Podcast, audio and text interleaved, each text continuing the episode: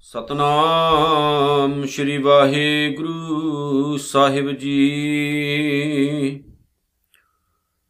ਪ੍ਰਭ ਕਾ ਸਿਮਰਨ ਸਭ ਤੇ ਊਚਾ। ਪ੍ਰਭ ਕੈ ਸਿਮਰਨ ਉਦਰੇ ਮੂਚਾ। ਪ੍ਰਭ ਕੈ ਸਿਮਰਨ ਤ੍ਰਿਸ਼ਨਾ 부ਜੈ ਪ੍ਰਭ ਕੈ ਸਿਮਰਨ ਸਭ ਕਿਛ ਸੁਜੈ ਪ੍ਰਭ ਕੈ ਸਿਮਰਨ ਨਾਹੀ ਜਨਮ ਤਰਾਸਾ। ਪ੍ਰਭ ਕੈ ਸਿਮਰਨ ਪੂਰਨ ਆਸਾ।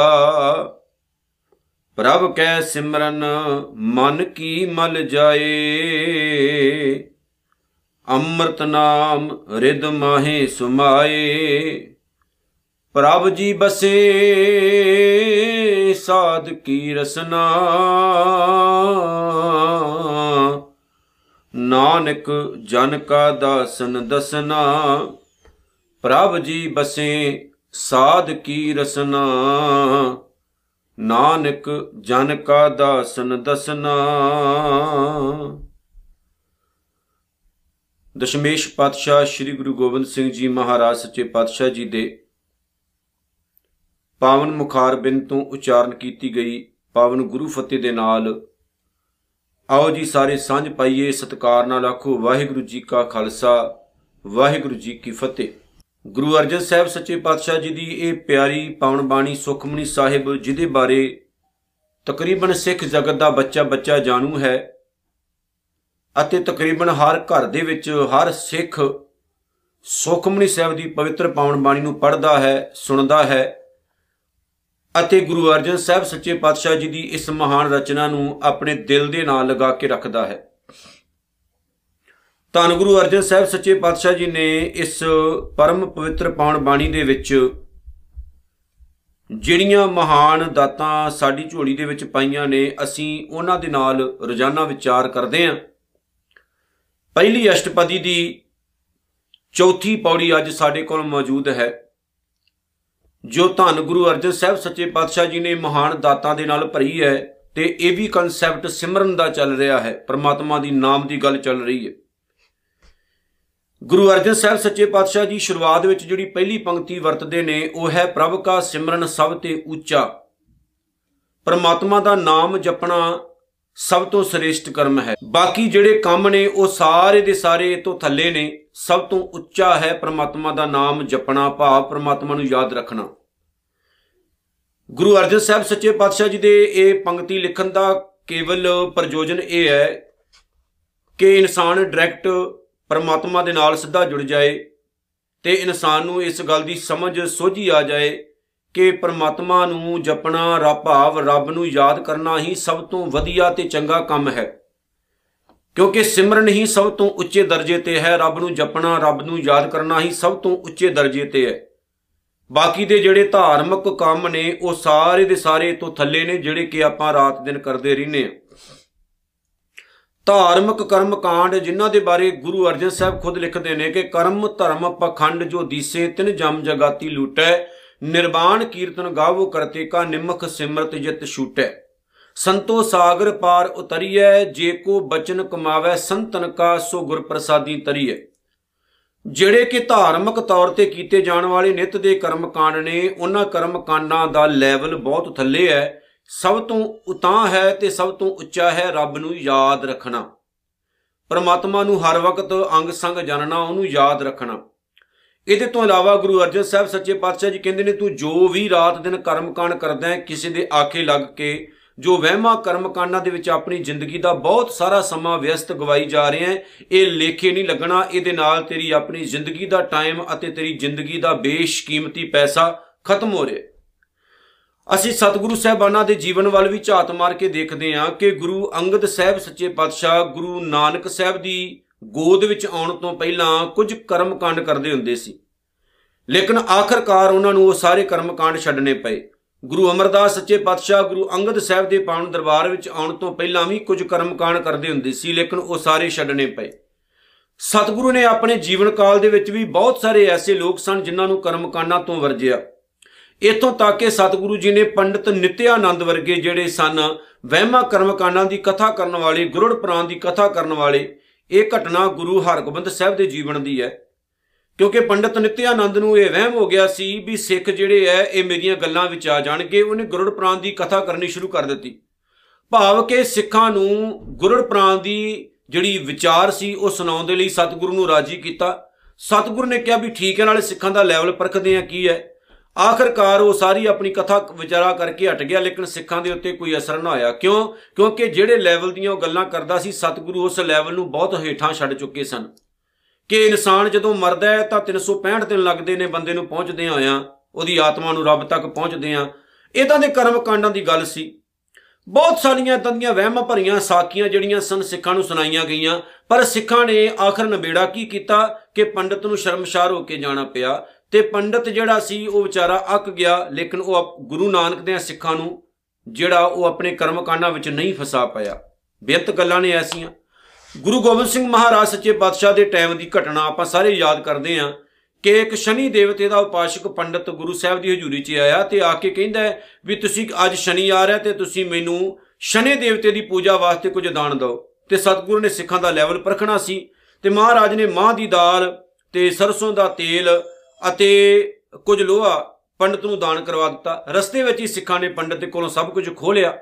ਜਦੋਂ ਸਤਿਗੁਰੂ ਨੇ ਇਸ ਗੱਲ ਦਾ ਪਤਾ ਲੱਗਾ, ਸਿੱਖਾਂ ਨੇ ਕਿਉਂਕਿ ਉਹਨੂੰ ਲੋਹੇ ਨੂੰ ਢਾਲ ਕੇ ਕੜੇ ਪਾਲੇ ਸਨ ਤੇ ਤੇਲ ਦੇ ਵਿੱਚ ਜਿਹੜੀ ਦਾਲ ਸੀ, ਉਹਨੂੰ ਤਲ ਕੇ ਤੇ ਕੁਝ ਚੀਜ਼ਾਂ ਬਣਾ ਕੇ ਖਾ ਲਈਆਂ। ਸਤਿਗੁਰੂ ਨੂੰ ਪਤਾ ਲੱਗਾ ਤੇ ਮਹਾਰਾਜ ਬਹੁਤ ਖੁਸ਼ ਹੋਏ ਕਿਉਂਕਿ ਸਤਿਗੁਰੂ ਨੇ ਕਿਹਾ, ਸਿੱਖੋ, ਮੈਂ ਤੁਹਾਡਾ ਲੈਵਲ ਪਰਖਣਾ ਸੀ ਵੀ ਵਾਕਈ ਤੁਸੀਂ ਅੱਜ ਵੀ ਇਹਨਾਂ ਕਰਮਕਾਂਡਾਂ ਵਿੱਚ ਫਸੇ ਹੋ ਜਾਂ ਨਹੀਂ? ਪਰ ਜੇ ਸਤਿਗੁਰੂ ਦੇ ਬਚਨਾਂ ਦੇ ਮੁਤਾਬਕ ਅੱਜ ਅਸੀਂ ਸਿੱਖਾਂ ਨੂੰ ਪਰਖੀਏ, ਤਾਂ ਸਿੱਖ ਤਾਂ ਵਹਿਮਾਂ ਦੇ ਵਿੱਚ ਫਸੇ ਹੋਏ ਕਿਉਂਕਿ ਗੁਰੂ ਅਰਜਨ ਸਾਹਿਬ ਖੁਦ ਕਹਿੰਦੇ ਨੇ ਕਿ ਰੱਬ ਦਾ ਸਿਮਰਨ ਸਭ ਤੋਂ ਉੱਚਾ ਹੈ। ਰੱਬ ਨੂੰ ਬਾਅਦ ਵਿੱਚ ਆਪਾਂ ਯਾਦ ਕਰਦੇ ਆਂ ਪਹਿਲਾਂ ਆਪਾਂ ਸਾਰੇ ਕਰਮਕਾਂਡ ਕਰਦੇ ਆਂ ਪਿੱਪਲਾਂ ਨੂੰ ਅਸੀਂ ਮੱਥੇ ਟੇਕਦੇ ਆਂ ਬੋੜਾਂ ਨੂੰ ਅਸੀਂ ਮੱਥੇ ਟੇਕਦੇ ਆਂ ਦੇਵੀ ਦੇਵਤਿਆਂ ਦੀ ਪੂਜਾ ਅਸੀਂ ਕਰਦੇ ਆਂ ਹੱਥਾਂ ਵਿੱਚ ਮੌੜੀਆਂ ਧਾਗੇ ਅਸੀਂ ਬਣਦੇ ਆਂ ਬਾਕੀ ਕਰਮਕਾਂਡ ਸਾਰੇ ਆਪਾਂ ਕਰਦੇ ਆਂ ਔਰ ਉਹ ਕਰਮਕਾਂਡ ਜਿਹੜੇ ਐ ਉਹ ਸਾਨੂੰ ਗੁਰੂ ਤੋਂ ਦੂਰ ਲੈ ਕੇ ਜਾ ਰਹੇ ਆ, ਨੇੜੇ ਨਹੀਂ। ਗੁਰੂ ਗ੍ਰੰਥ ਸਾਹਿਬ ਮਹਾਰਾਜ ਦਾ ਸਰੂਪ ਘਰ ਵਿੱਚ ਆਪਾਂ ਰੱਖਦੇ ਆਂ ਪਾਠ ਨਹੀਂ ਸੁਣਨਾ ਹੁੰਦਾ ਜੋਤ ਵੱਲ ਧਿਆਨ ਹੁੰਦਾ ਹੈ, ਨਾਰੀਅਲ ਵੱਲ ਧਿਆਨ ਹੁੰਦਾ ਹੈ ਜਾਂ ਗੁਰੂ ਸਾਹਿਬ ਦੀ ਹਜ਼ੂਰੀ ਵਿੱਚ ਪਾਣੀ ਰੱਖ ਦਿੱਤਾ ਜਾਂਦਾ ਹੈ। ਭਾਵੇਂ ਕਿ ਪੂਰੇ 48 ਘੰਟਿਆਂ ਦੇ ਵਿੱਚ ਇੱਕ ਵੀ ਸ਼ਬਦ ਸਾਡੇ ਪੱਲੇ ਨਾ ਪਿਆ ਹੋਵੇ, ਲੇਕਿਨ ਉਹਦੇ ਤੋਂ ਬਾਅਦ ਸਾਡੀ ਜੰਗ ਇੱਥੇ ਖਤਮ ਹੁੰਦੀ ਹੈ ਕਿ ਆ ਜਿਹੜਾ ਪਾਣੀ ਹੈ, ਅੰਮ੍ਰਿਤ ਬਣ ਗਿਆ ਤੇ ਘੁੱਟ-ਘੁੱਟ ਪੀਓ ਤੇ ਪਾਰ ਉਤਾਰਾ। ਐਦਾਂ ਨਹੀਂ ਜੇ ਕੁਝ ਹੋਣ ਲੱਗਾ। ਜਿਹੜੀ ਅਸਲ ਜੋਤ ਜਗ ਰਹੀ ਉਹਦੇ ਵੱਲ ਤਾਂ ਧਿਆਨ ਨਹੀਂ, ਪਰ ਦੂਸਰੀ ਜੋਤ ਵੱਲ ਦੇਹ ਤਰੀ ਦੀ ਧਿਆਨ ਤੇ ਅਗਰਬੱਤੀਆਂ ਤੁਖਾ ਤਖਾ ਕੇ ਪਾਰਟੀ ਸਿੰਘਾਂ ਦਾ ਗਲਾ ਬਿਠਾਉਣ ਵੱਲ ਧਿਆਨ ਸਾਡਾ ਹੁੰਦਾ ਲੇਕਿਨ ਜੋ ਸਤਿਗੁਰੂ ਕਹਿ ਰਹੇ ਨੇ, ਉਧਰ ਸਾਡਾ ਧਿਆਨ ਨਹੀਂ। ਕਿ ਭਾਈ ਰੱਬ ਨੂੰ ਯਾਦ ਰੱਖੋ, ਜਿਸ ਪਰਮੇਸ਼ਰ ਨੇ ਸਾਨੂੰ ਪੈਦਾ ਕੀਤਾ ਹੈ, ਉਹਦੇ ਤੋਂ ਵੱਡਾ ਹੋਰ ਕੋਈ ਨਹੀਂ ਇਸ ਸੰਸਾਰ ਵਿੱਚ। ਤੇ ਜਿਹੜਾ ਇਨਸਾਨ ਉਹਨੂੰ ਯਾਦ ਕਰਦਾ ਹੈ, ਨਿਮਕ ਮਾਤਰ, ਉਹਨੂੰ ਕਿਸੇ ਕਰਮਕਾਂਡ ਕਰਨ ਦੀ ਲੋੜ ਨਹੀਂ ਪੈਂਦੀ ਹੈ। ਇਸ ਲਈ ਸਤਿਗੁਰੂ ਜੀ ਨੇ ਪੰਡਤ ਬ੍ਰਾਹਮਣ ਦੇ ਬਣਾਏ ਹੋਏ ਕਰਮ ਕਾਂਡਾਂ ਨੂੰ ਰੱਦ ਕੀਤਾ ਸੀ ਵੀ ਤੁਹਾਨੂੰ ਇਹਦੇ ਉੱਤੇ ਤੁਰਨ ਦੀ ਲੋੜ ਕੋਈ ਨਹੀਂ, ਕਿਉਂਕਿ ਇਹਦੇ ਨਾਲ ਤੁਹਾਡਾ ਕੀਮਤੀ ਜਨਮ ਜਿਹੜਾ ਵਿਅਸਤ ਜਾ ਰਿਹਾ, ਆਪਣਾ ਟਾਈਮ ਜਿਹੜਾ ਉਹ ਤੁਸੀਂ ਖਰਾਬ ਕਰ ਰਹੇ ਹੋ। ਸੋ ਗੁਰੂ ਅਰਜਨ ਸਾਹਿਬ ਸੱਚੇ ਪਾਤਸ਼ਾਹ ਵੀ ਅੱਜ ਇਹੀ ਗੱਲ ਕਹਿ ਰਹੇ ਨੇ ਕਿ ਭਾਈ, ਕੇਵਲ ਰੱਬ ਨੂੰ ਯਾਦ ਕਰਿਆ ਕਰੋ, ਬਾਕੀ ਦੇ ਕਰਮ ਕਾਂਡ ਕਰਨ ਦਾ ਕੋਈ ਫਾਇਦਾ ਨਹੀਂ ਹੈ। ਤੇ ਨਾ ਕੋਈ ਕਿਸੇ ਕਰਮ ਕਾਂਡ ਕਰਨ ਨਾਲ ਇਨਸਾਨ ਦੇ ਜੀਵਨ ਦੇ ਅੰਦਰ ਕੋਈ ਬਦਲਾਅ ਆਉਂਦਾ ਹੈ। ਸਗੋਂ ਵਹਿਮ ਇੱਕ ਕਰਦੇ ਹੋ, ਇੱਕ ਵਹਿਮ ਹੋਰ ਹਜ਼ਾਰਾਂ ਵਹਿਮਾਂ ਨੂੰ ਜਨਮ ਦੇਈ ਜਾਂਦਾ ਹੈ। ਪ੍ਰਭ ਕਹਿ ਸਿਮਰਨ ਉਦਰੇ ਮੂਚਾ। ਪਰਮਾਤਮਾ ਨੂੰ ਯਾਦ ਕਰਨ ਵਾਲੇ ਬਹੁਤ ਵਿਕਾਰੀ ਲੋਕ ਜਿਹੜੇ ਸਨ। ਬਹੁਤ ਸਾਰੇ ਜਿਹੜੇ ਵਿਕਾਰਾਂ ਨਾਲ ਭਰੇ ਹੋਏ, ਗੰਦਗੀ ਵਾਲਾ ਜੀਵਨ ਬਤੀਤ ਕਰਨ ਵਾਲੇ ਜਿਹੜੇ ਲੋਕ ਸਨ, ਉਹਨਾਂ ਦਾ ਵੀ ਬਚਾਅ ਹੋ ਜਾਂਦਾ ਉਹ ਵੀ ਤਰ ਜਾਂਦੇ ਨੇ। ਜਿਹੜੇ ਮਾਲਕ ਨੂੰ ਯਾਦ ਕਰਦੇ ਨੇ, ਪ੍ਰਮਾਤਮਾ ਨੂੰ ਯਾਦ ਕਰਦੇ ਨੇ, ਹੁਣ ਗੁਰੂ ਅਰਜਨ ਸਾਹਿਬ ਦੇ ਇਸ ਬਚਨ ਤੋਂ ਮੈਨੂੰ ਗੁਰੂ ਤੇਗ ਬਹਾਦਰ ਸਾਹਿਬ ਦੀ ਇਹ ਗੱਲ ਯਾਦ ਆ ਜਾਂਦੀ ਹੈ। ਕਿ ਪ੍ਰਮਾਤਮਾ ਦਾ ਜਿਹੜਾ ਨਾਮ ਹੈ, ਉਹੀ ਅੰਤ ਨੂੰ ਸਹਾਈ ਹੁੰਦਾ ਹੈ। ਪਰਮਾਤਮਾ ਦੇ ਨਾਮ ਵਿੱਚ ਬੜੀ ਪਾਵਰ ਹੈ, ਬੜੀ ਸ਼ਕਤੀ ਹੈ, ਬੜੀ ਤਾਕਤ ਹੈ। ਗੁਰੂ ਤੇਗ ਬਹਾਦਰ ਸਾਹਿਬ ਜੀ ਕਹਿੰਦੇ ਨੇ, ਜਾਂ ਕੋ ਸਿਮਰ ਅਜਾਮਲ ਉਦਰਿਓ ਗਣਕਾ ਹੂੰਗਤ ਪਾਈ। ਗਣਕਾ ਵੇਸ਼ਵਾਸੀ ਜਿਹਨੂੰ ਲੋਕ ਮਾੜਾ ਕਹਿੰਦੇ ਸਨ, ਲੇਕਿਨ ਉਹ ਵੀ ਜਦੋਂ ਰੱਬ ਵਾਲੇ ਪਾਸੇ ਜੁੜੀ, ਚੰਗੇ ਪਾਸੇ ਜੁੜੀ, ਉਹਦਾ ਵੀ ਪਾਰ ਉਤਾਰਾ ਹੋਇਆ। ਅਜਾਮਲ ਜਿਹੜਾ ਗਲਤ ਕੰਮ ਕਰਨ ਵਾਲਾ ਇਨਸਾਨ ਸੀ, ਰਾਤ ਦਿਨ ਵਕਾਰੀ ਸੋਚ ਵਾਲਾ ਇਨਸਾਨ ਸੀ, ਰੱਬ ਨੇ ਉਹਦਾ ਵੀ ਪਾਰ ਉਤਾਰਾ ਕਰ ਦਿੱਤਾ। ਭਾਵ ਜੇਕਰ ਕੋਈ ਮਾੜੇ ਤੋਂ ਮਾੜਾ ਬੰਦਾ ਵੀ ਪ੍ਰਭੂ ਵੱਲ ਜੁੜ ਜਾਂਦਾ ਹੈ, ਚੰਗੇ ਪਾਸੇ ਲੱਗ ਜਾਂਦਾ ਹੈ, ਤੇ ਪ੍ਰਮਾਤਮਾ ਦਾ ਜਿਹੜਾ ਨਾਮ ਹੈ, ਉਹਦੇ ਅੰਦਰ ਨੂੰ ਚੰਗੀ ਤਰ੍ਹਾਂ ਧੋ ਦਿੰਦਾ ਹੈ। ਭਰੀਐ ਮਤ ਪਾਪਾਂ ਕੈ ਸੰਗ, ਉਹ ਧੋਪੈ, ਨਾਵੇਂ ਕੈ ਰੰਗ। ਤੀਰਥ ਨਾਵਣ ਜਾਉ ਤੀਰਥ ਨਾਮ ਹੈ, ਤੀਰਥ ਸ਼ਬਦ ਵਿਚਾਰ ਅੰਤਰ ਗਿਆਨ ਹੈ। ਗੁਰ ਗਿਆਨ ਸਾਚਾ ਥਾਨ ਤੀਰਥ ਦਸ ਪੁਰਬ ਸਦਾ ਦਸਾਰਾ, ਹਉ ਨਾਮ ਹਰ ਕਾ ਸਦਾ ਜਾਚੂ ਦੇਹ ਪ੍ਰਭ ਧਰਣੀ ਧਰਾ। ਸੰਸਾਰ ਰੋਗੀ ਨਾਮ ਦਾਰੂ। ਵੇਖੋ, ਦੁਨੀਆ ਬਿਮਾਰ ਹੈ ਔਰ ਇਹਨੂੰ ਸਹੀ ਕਰਨ ਲਈ ਇਲਾਜ ਕੇਵਲ ਪ੍ਰਮਾਤਮਾ ਨੂੰ ਯਾਦ ਕਰਨਾ ਹੈ। ਸੰਸਾਰ ਰੋਗੀ ਨਾਮ दारू ਮੈਲ ਲਾਗੇ ਸੱਚ ਬਿਨਾ। ਗੁਰਵਾਕ ਨਿਰਮਲ ਸਦਾ ਚਾਨਣ ਨਿਤ ਸਾਚ ਤੀਰਥ ਮਜਨਾ। ਹੁਣ ਬਹੁਤ ਸਾਰੇ ਜਿਹੜੇ ਲੋਕ ਸਨ, ਉਹਨਾਂ ਦੇ ਵਿਕਾਰ ਧੋਤੇ ਗਏ, ਪਾਪ ਧੋਤੇ ਗਏ, ਜੀਵਨ ਗੰਦਲਾ ਸੀ, ਉਹ ਸਾਫ਼ ਹੋ ਗਿਆ। ਕਿਹਦੀ ਵਜ੍ਹਾ ਨਾਲ? ਪਰਮਾਤਮਾ ਨੂੰ ਯਾਦ ਕਰਨ ਨਾਲ ਉਹਨਾਂ ਨੂੰ ਆਪਣੇ ਜੀਵਨ ਨੂੰ ਸੁਧਾਰਨ ਦਾ ਮੌਕਾ ਮਿਲ ਗਿਆ। ਉਹਨਾਂ ਨੂੰ ਪਤਾ ਲੱਗ ਗਿਆ ਵੀ ਨਹੀਂ ਗਲਤ ਕੰਮ ਇੱਕ ਕਰੋਗੇ ਉਸ ਤੋਂ ਬਾਅਦ ਹੋਰ ਹਜ਼ਾਰਾਂ ਕਰਨੇ ਪੈਣੇ। ਇੱਕ ਝੂਠ ਬੋਲੋਗੇ, ਹਜ਼ਾਰਾਂ ਉਹਨੂੰ ਛਪਾਉਣ ਵਾਸਤੇ ਹੋਰ ਬੋਲਣੇ ਪੈਣੇ। ਕਿਉਂਕਿ ਗੰਦਗੀ ਸਵਾਦ ਦਿੰਦੀ ਹੈ। ਗੰਦੇ ਕੰਮ ਸਵਾਦ ਦਿੰਦੇ ਨੇ। ਹੁਣ ਗਲਤ ਕੰਮ ਦੇ ਬਾਰੇ ਸਤਿਗੁਰੂ ਕਹਿੰਦੇ ਨੇ ਕਿ ਦੇ ਕਿਵਾੜ ਅਨੇਕ ਪਰਦੇ ਮੈਂ ਪਰਦਾਰਾ ਸੰਗ ਫਾਕੈ, ਚਿੱਤਰ ਗੁਪਤ ਜਬ ਲੇਖਾ ਮੰਗੇ ਤਬ ਕੌਣ ਪਰਦਾ ਤੇਰਾ ਢੱਕ ਹੈ? ਹੁਣ ਇਹ ਸਮਝ ਉਹਨੂੰ ਲੱਗਦੀ ਹੈ ਜਿਹੜਾ ਰੱਬੀ ਸਿਮਰਨ ਦੇ ਰਸਤੇ ਉੱਤੇ ਤੁਰ ਪਿਆ। ਜਿਹੜਾ ਇਸ ਰਸਤੇ ਵੱਲ ਵੱਧ ਜਾਂਦਾ, ਤੁਰ ਪੈਂਦਾ ਫਿਰ ਉਹਨੂੰ ਇਹ ਸਮਝ ਲੱਗਦੀ, ਮਾੜਾ ਪਾਸਾ ਚੰਗਾ ਜ਼ਰੂਰ ਲੱਗਦਾ ਹੁੰਦਾ ਹੈ, ਪਰ ਇਸ ਰਸਤੇ ਉੱਤੇ ਤੁਰਿਆ ਕੇਵਲ ਖੁਆਰੀ ਹੀ ਬੰਦੇ ਦੇ ਪੱਲੇ ਪੈਂਦੀ ਹੈ। ਜੀਵਨ ਦੇ ਵਿੱਚ ਬਰਬਾਦੀ ਹੀ ਆਉਂਦੀ ਹੈ। ਜਦੋਂ ਘਰਾਂ ਦੇ ਘਰ ਉਜੜ ਜਾਂਦੇ ਨੇ, ਪਰਿਵਾਰਾਂ ਦੇ ਪਰਿਵਾਰ ਉਜੜ ਜਾਂਦੇ ਨੇ, ਦੇਸ਼ਾਂ ਦੇ ਦੇਸ਼ ਉਜੜ ਜਾਂਦੇ ਨੇ, ਜੀਵਨ ਤਬਾਹ ਹੋ ਜਾਂਦਾ ਹੈ। ਬੰਦੇ ਨੂੰ ਸਮਝ ਨਹੀਂ ਲੱਗਦੀ ਵੀ ਮੈਂ ਕੀ ਕਰਾਂ ਤੇ ਕੀ ਨਾ ਕਰਾਂ, ਕਿਉਂਕਿ ਜੀਵਨ ਕਨਫਿਊਜ਼ਨ ਹੋ ਜਾਂਦਾ। ਜੀਵਨ ਜਿਹੜਾ ਇੱਕ ਚੱਕਰਵਿਊਹ ਦੇ ਵਿੱਚ ਫਸ ਜਾਂਦਾ ਹੈ, ਕਿਉਂਕਿ ਗਲਤ ਕੰਮ ਇੱਕ ਕਰਦੇ ਆ ਹਜ਼ਾਰਾਂ ਉਸ ਗਲਤ ਕੰਮ ਨੂੰ ਛਪਾਉਣ ਲਈ ਹੋਰ ਗਲਤ ਕੰਮ ਸਾਨੂੰ ਕਰਨੇ ਪੈਂਦੇ। ਸੋ ਸਤਿਗੁਰੂ ਜੀ ਕਹਿੰਦੇ ਨੇ, ਪਰ ਪਰਮਾਤਮਾ ਦੇ ਨਾਮ ਵਿੱਚ ਇੰਨੀ ਕੁ ਸ਼ਕਤੀ, ਇੰਨੀ ਕੁ ਪਾਵਰ ਹੈ ਕਿ ਜਿਹੜਾ ਇਨਸਾਨ ਉਸ ਰਸਤੇ ਉੱਤੇ ਤੁਰਦਾ ਹੈ ਨਾ, ਭਾਵ ਰੱਬ ਦਾ ਨਾਮ ਕੀ ਚੰਗੇ ਪਾਸੇ ਵੱਲ ਕਦਮ ਵਧਾਉਣੇ। ਉਹਦੇ ਡਰ, ਉਹਦੇ ਭੈ ਵਿੱਚ ਜਿਉਣਾ ਵੀ ਕੋਈ ਸਾਨੂੰ ਵੇਖ ਰਿਹਾ ਹੈ, ਜਿਨੇ ਸਾਨੂੰ ਪੈਦਾ ਕੀਤਾ, ਜਿਨੇ ਸਾਡੀ ਬਣਾਵਟ ਤਿਆਰ ਕੀਤੀ, ਜਿਨੇ ਸਾਨੂੰ ਬਣਾਇਆ ਹੈ। ਅਸੀਂ ਉਹਨੂੰ ਵੀ ਯਾਦ ਰੱਖਣਾ ਹੈ, ਉਹਦੇ ਭੈ ਉਹਦੇ ਭੈ ਵਿੱਚ ਵੀ ਤੁਰਨਾ ਹੈ। ਅਸੀਂ ਉਹਨੂੰ ਵੀ ਯਾਦ ਰੱਖਣਾ ਹੈ, ਉਹਦੇ ਡਰ ਦੇ ਵਿੱਚ ਵੀ ਤੁਰਨਾ ਹੈ। ਅਸੀਂ ਜਦੋਂ ਗੁਰੂ ਘਰ ਦੇ ਵਿੱਚ ਆਉਨੇ ਆ ਪ੍ਰਕਰਮਾ ਕਿਉਂ ਕਰਦੇ ਆ ਅਸੀਂ? ਮੱਥਾ ਟੇਕ ਕੇ ਪ੍ਰਕਰਮਾ ਕਿਉਂ ਕਰਦੇ ਆ ਅਸੀਂ? ਕਦੀ ਕਿਸੇ ਨੇ ਸੋਚਿਆ ਵੀ ਗੁਰੂ ਗ੍ਰੰਥ ਸਾਹਿਬ ਨੂੰ ਮੱਥਾ ਟੇਕਣ ਤੋਂ ਬਾਅਦ ਪ੍ਰਕਰਮਾ ਕਿਉਂ ਕੀਤੀ ਜਾਂਦੀ ਹੈ? ਉਹਦੇ ਪਿੱਛੇ ਇੱਕ ਬੜਾ ਵੱਡਾ ਕਾਰਨ ਹੈ, ਇੱਕ ਫਲਸਫਾ ਹੈ। ਜਦੋਂ ਅਸੀਂ ਮੱਥਾ ਟੇਕਦੇ ਆ ਅਸੀਂ ਕਹਿੰਦੇ ਸਤਿਗੁਰੂ, ਅੱਜ ਤੋਂ ਬਾਅਦ ਸਿਰ ਤੇਰਾ ਹੋ ਗਿਆ। ਉਹ ਗੱਲ ਵੱਖਰੀ ਹੈ ਵੀ ਅਸੀਂ ਮੱਥਾ ਟੇਕ ਕੇ ਵੀ ਗੁਰੂ ਨੂੰ ਸਿਰ ਨਹੀਂ ਦਿੰਦੇ, ਇਹ ਸਾਡੀ ਆਪਣੀ ਸੋਚ ਹੈ। ਪਰ ਇਹਦਾ ਮੀਨਿੰਗ ਇਹੀ ਹੁੰਦਾ ਹੈ ਵੀ ਸਤਿਗੁਰੂ ਮੱਥਾ ਟੇਕਿਆ, ਇਹਦਾ ਮਤਲਬ ਕਿ ਅੱਜ ਤੋਂ ਬਾਅਦ ਸਿਰ ਤੇਰਾ ਹੋ ਗਿਆ। ਇਹ ਸੋਚ ਤੇਰੀ ਹੋ ਗਈ, ਅੱਖਾਂ ਤੇਰੇ ਮੁਤਾਬਕ ਵੇਖਣਗੀਆਂ, ਜ਼ੁਬਾਨ ਤੇਰੇ ਮੁਤਾਬਕ ਬੋਲੇਗੀ, ਕੰਨ ਤੇਰੇ ਮੁਤਾਬਕ ਸੁਣਨਗੇ, ਜੀਵਨ ਤੇਰੇ ਮੁਤਾਬਕ ਢਲੇਗਾ। ਫਿਰ ਜਦੋਂ ਅਸੀਂ ਪ੍ਰਕਰਮਾ ਕਰਦੇ ਆ ਤਾਂ ਉਹਦਾ ਮਤਲਬ ਇਹ ਹੁੰਦਾ ਹੈ ਵੀ ਸਤਿਗੁਰੂ ਅੱਜ ਤੋਂ ਬਾਅਦ ਸਾਡਾ ਕੇਂਦਰ ਤੂੰ ਹੈ, ਸਾਡਾ ਧੁਰਾ ਤੂੰ ਹੈ। ਅਸੀਂ ਕੇਵਲ ਤੇਰੇ ਧੁਰੇ ਦੇ ਮੁਤਾਬਕ ਤੁਰਾਂਗੇ, ਅਸੀਂ ਤੈਨੂੰ ਛੱਡ ਕੇ ਕਿਤੇ ਆਸੇ-ਪਾਸੇ ਨਹੀਂ ਜਾਵਾਂਗੇ। ਇਹ ਜ਼ਿੰਦਗੀ ਦਾ ਚੱਕਰ ਤੇਰੇ ਹੀ ਆਸੇ-ਪਾਸੇ ਘੁੰਮੇਗਾ। ਉਹ ਗੱਲ ਵੱਖਰੀ ਹੈ ਵੀ ਅਸੀਂ ਗੁਰੂ ਗ੍ਰੰਥ ਸਾਹਿਬ ਮਹਾਰਾਜ ਨੂੰ ਛੱਡ ਕੇ ਬਾਅਦ 'ਚ ਲੱਖਾਂ ਦੇ ਦਾਤੇ ਦੀ ਪੂਜਾ, ਮਸਤਾਂ ਦੀ ਪੂਜਾ, ਮੜੀਆਂ ਮਸਾਨਾਂ ਦੀ ਪੂਜਾ, ਦੇਵੀ ਦੇਵਤਿਆਂ ਦੀ ਪੂਜਾ, ਹੋਰ ਬੜੇ ਪਖੰਡ ਕਰਦੇ ਆ ਉਹ ਗੱਲ ਵੱਖਰੀ ਹੈ, ਪਰ ਸਹੀ ਮਾਇਨੇ 'ਚ ਗੁਰੂ ਨੂੰ ਮੱਥਾ ਟੇਕ ਕੇ ਪ੍ਰਕਰਮਾ ਕਰਨ ਦਾ ਫਲਸਫਾ ਇਹ ਦੱਸਦਾ ਹੈ ਕਿ ਅੱਜ ਤੋਂ ਬਾਅਦ ਅਸੀਂ ਸਤਿਗੁਰੂ ਤੇਰੇ ਹੋ ਗਏ। ਹੁਣ ਗੁਰੂ ਅਰਜਨ ਸਾਹਿਬ ਅੱਗੇ ਕਹਿੰਦੇ ਨੇ, ਪ੍ਰਭ ਕੈ ਸਿਮਰਨ ਤ੍ਰਿਸ਼ਨਾ 부ਝੈ ਤ੍ਰਿਸ਼ਨਾ ਇੱਕ ਭੁੱਖ ਦਾ ਨਾਮ ਹੈ, ਜਿਹੜੀ ਕਿਸੇ ਚੀਜ਼ ਉੱਤੇ ਵੀ ਢੁਕਾਈ ਜਾ ਸਕਦੀ ਹੈ। ਭਾਵੇਂ ਉਹ ਕਿਸੇ ਦੀ ਰੂਪ ਦੇ ਉੱਤੇ ਹੋਵੇ, ਭਾਵੇਂ ਪੈਸੇ ਉੱਤੇ ਹੋਵੇ, ਭਾਵੇਂ ਕਿਸੇ ਹੋਰ ਚੀਜ਼ ਉੱਤੇ ਹੋਵੇ, ਤ੍ਰਿਸ਼ਨਾ ਬੰਦੇ ਨੂੰ ਇੱਕ ਭੁੱਖ ਪੈਦਾ ਹੋ ਜਾਂਦੀ ਹੈ। ਯਾਦ ਰੱਖਿਓ, ਦੋ ਰੋਟੀਆਂ ਖਾ ਕੇ ਢਿੱਡ ਤਾਂ ਰੱਜ ਜਾਂਦਾ ਹੈ, ਪਰ ਜਿਨ੍ਹਾਂ ਦੀਆਂ ਅੱਖਾਂ ਵਿੱਚ ਭੁੱਖ ਹੋਵੇ, ਕਿੱਦਾਂ ਮਿਟੇਗੀ ਉਹ?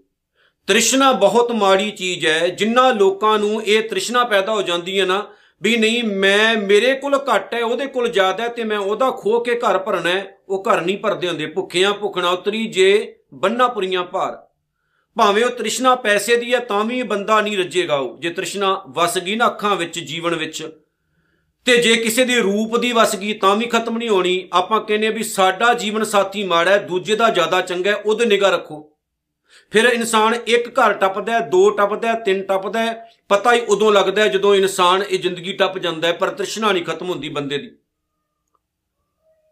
ਬਹੁਤ ਸਾਰੀਆਂ ਗੱਲਾਂ ਨੇ ਸਾਡੀ ਜ਼ਿੰਦਗੀ ਦੇ ਵਿੱਚ, ਬਹੁਤ ਸਾਰੇ ਪੁਆਇੰਟ ਨੇ ਜਿਨ੍ਹਾਂ ਦੇ ਉੱਤੇ ਸ਼ਬਦ ਟੁਕਦਾ ਅਸੀਂ ਆਪਣੇ ਜੀਵਨ ਤੋਂ ਖੁਸ਼ ਨਹੀਂ ਹੁੰਨੇ ਆ ਰੱਜਦੇ ਨਹੀਂ ਆ ਜਿੱਥੇ ਅਸੀਂ ਬੈਠੇ ਆ ਉੱਥੇ ਆਪਾਂ ਖੁਸ਼ ਨਹੀਂ ਆ ਇੱਕ ਬੜੀ ਪਿਆਰੀ ਜੀ ਮੈਨੂੰ ਗੱਲ ਯਾਦ ਆ ਰਹੀ ਇੱਕ ਬੱਚਾ ਆਪਣੇ ਟੀਚਰ ਨੂੰ ਕੁਝ ਸਵਾਲ ਕਰਦਾ ਵੀ ਫਲਾਣਾ ਸਬਜੈਕਟ ਹੈ ਮੈਨੂੰ ਨਹੀਂ ਆਉਂਦਾ ਤੇ ਕੀ ਮੈਂ ਜੇ ਰੱਬ ਅੱਗੇ ਅਰਦਾਸ ਕਰਾਂ ਵੀ ਅੱਜ ਉਹ ਸਾਡਾ ਟੀਚਰ ਹੀ ਨਾ ਆਵੇ, ਤਾਂ ਕੀ ਰੱਬ ਸਾਡੀ ਅਰਦਾਸ ਕਬੂਲੇਗਾ ਮਾਸਟਰ ਨੇ ਅੱਗੋਂ ਜਵਾਬ ਦਿੱਤਾ, ਪੁੱਤਰਾ, ਜੇ ਤੂੰ ਇਹ ਅਰਦਾਸ ਕਰਿਆ ਵੀ ਜੋ ਮੈਨੂੰ ਨਹੀਂ ਆਉਂਦਾ ਪ੍ਰਮਾਤਮਾ, ਉਹ ਮੇਰੇ ਪੱਲੇ ਪਾ, ਮੈਨੂੰ ਸਮਝ ਦੇ, ਬੁੱਧ ਦੇ ਤੇ ਤੇਰੀ ਅਰਦਾਸ ਪ੍ਰਵਾਨ ਹੋਏਗੀ। ਗੱਲ ਸੱਚੀ ਹੈ।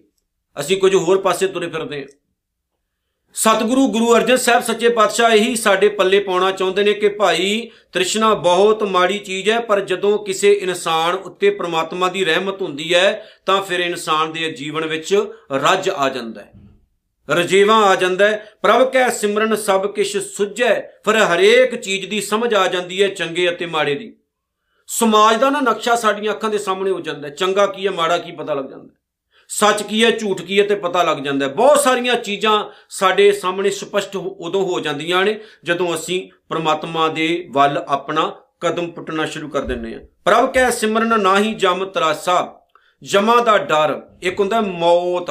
ਮੌਤ ਤਾਂ ਗੁਰੂ ਦਾ ਸਿੱਖ ਮੰਨਦਾ ਹੀ ਨਹੀਂ, ਕਿਉਂਕਿ ਹਰ ਬੰਦੇ ਨੇ ਮਰਨਾ ਹੈ, ਉਹਦੀ ਕੋਈ ਟੈਨਸ਼ਨ ਨਹੀਂ। ਪਰ ਇੱਕ ਦੂਸਰੀ ਗੱਲ ਹੈ, ਵਿਕਾਰਾਂ ਰੂਪ ਜਮਾ ਤੋਂ ਬਚ ਕੇ ਰਹਿਣਾ। ਸਤਿਗੁਰ ਕਹਿੰਦੇ ਉਹਦਾ ਵੀ ਡਰ ਖਤਮ ਹੋ ਜਾਂਦਾ ਹੈ। ਇਨਸਾਨ ਬੁਰਾਈਆਂ ਤੋਂ ਡਰ ਕੇ ਭੱਜਦਾ ਨਹੀਂ, ਉਹਨਾਂ ਦਾ ਸਾਹਮਣਾ ਕਰਨ ਲੱਗ ਪੈਂਦਾ ਤੇ ਇਨਸਾਨ ਦੇ ਜੀਵਨ ਵਿੱਚੋਂ ਇਹ ਵੀ ਚੀਜ਼ ਖਤਮ ਹੋ ਜਾਂਦੀ ਹੈ ਵੀ ਕੋਈ ਮਰਨ ਤੋਂ ਬਾਅਦ ਜਮਦੂਤ ਆ ਕੇ ਲੈ ਕੇ ਜਾਂਦੇ ਨੇ। ਸਿੱਖ ਨੂੰ ਸਮਝ ਆ ਜਾਂਦੀ ਹੈ ਵੀ ਸਭ ਤੋਂ ਵੱਡਾ ਜਮਦੂਤ ਸਾਡਾ ਆਪਣਾ ਭੈੜਾਪਨ ਹੈ। ਆਪਣੇ ਜੀਵਨ ਦੀਆਂ ਬੁਰਾਈਆਂ ਨੇ। ਫਿਰ ਉਹਨੂੰ ਉਹ ਖਤਮ ਕਰਨਾ ਸ਼ੁਰੂ ਕਰ ਦਿੰਦਾ ਹੈ। ਪ੍ਰਭ ਕੈ ਸਿਮਰਨ ਪੂਰਨ ਆਸਾ, ਆਸ਼ਾਵਾਂ ਇਸ਼ਾਵਾਂ ਜਿਨ੍ਹਾਂ ਉੱਤੇ ਹਰ ਬੰਦਾ ਜਿੱਤ ਨਹੀਂ ਪ੍ਰਾਪਤ ਕਰ ਸਕਦਾ। ਇਸ਼ਾਵਾਂ ਵਧਦੀਆਂ ਰਹਿੰਦੀਆਂ ਨੇ। ਜਿਵੇਂ ਅੱਗ ਦੀ ਕਦੇ ਭੁੱਖ ਨਹੀਂ ਨਾ ਖਤਮ ਹੁੰਦੀ ਇਦਾਂ ਬੰਦੇ ਦੇ ਮਨ ਦੀ ਹੈ। ਕਦੇ ਖਤਮ ਨਹੀਂ ਹੁੰਦੀ। ਅੱਗ ਪੂਰੀ ਦੁਨੀਆ ਨੂੰ ਸਾੜ ਦੇਗੀ, ਫਿਰ ਵੀ ਰੱਜਦੀ ਨਹੀਂ ਹੈ। ਇਦਾਂ ਹੀ ਬੰਦੇ ਦੀ ਭੁੱਖ ਹੈ।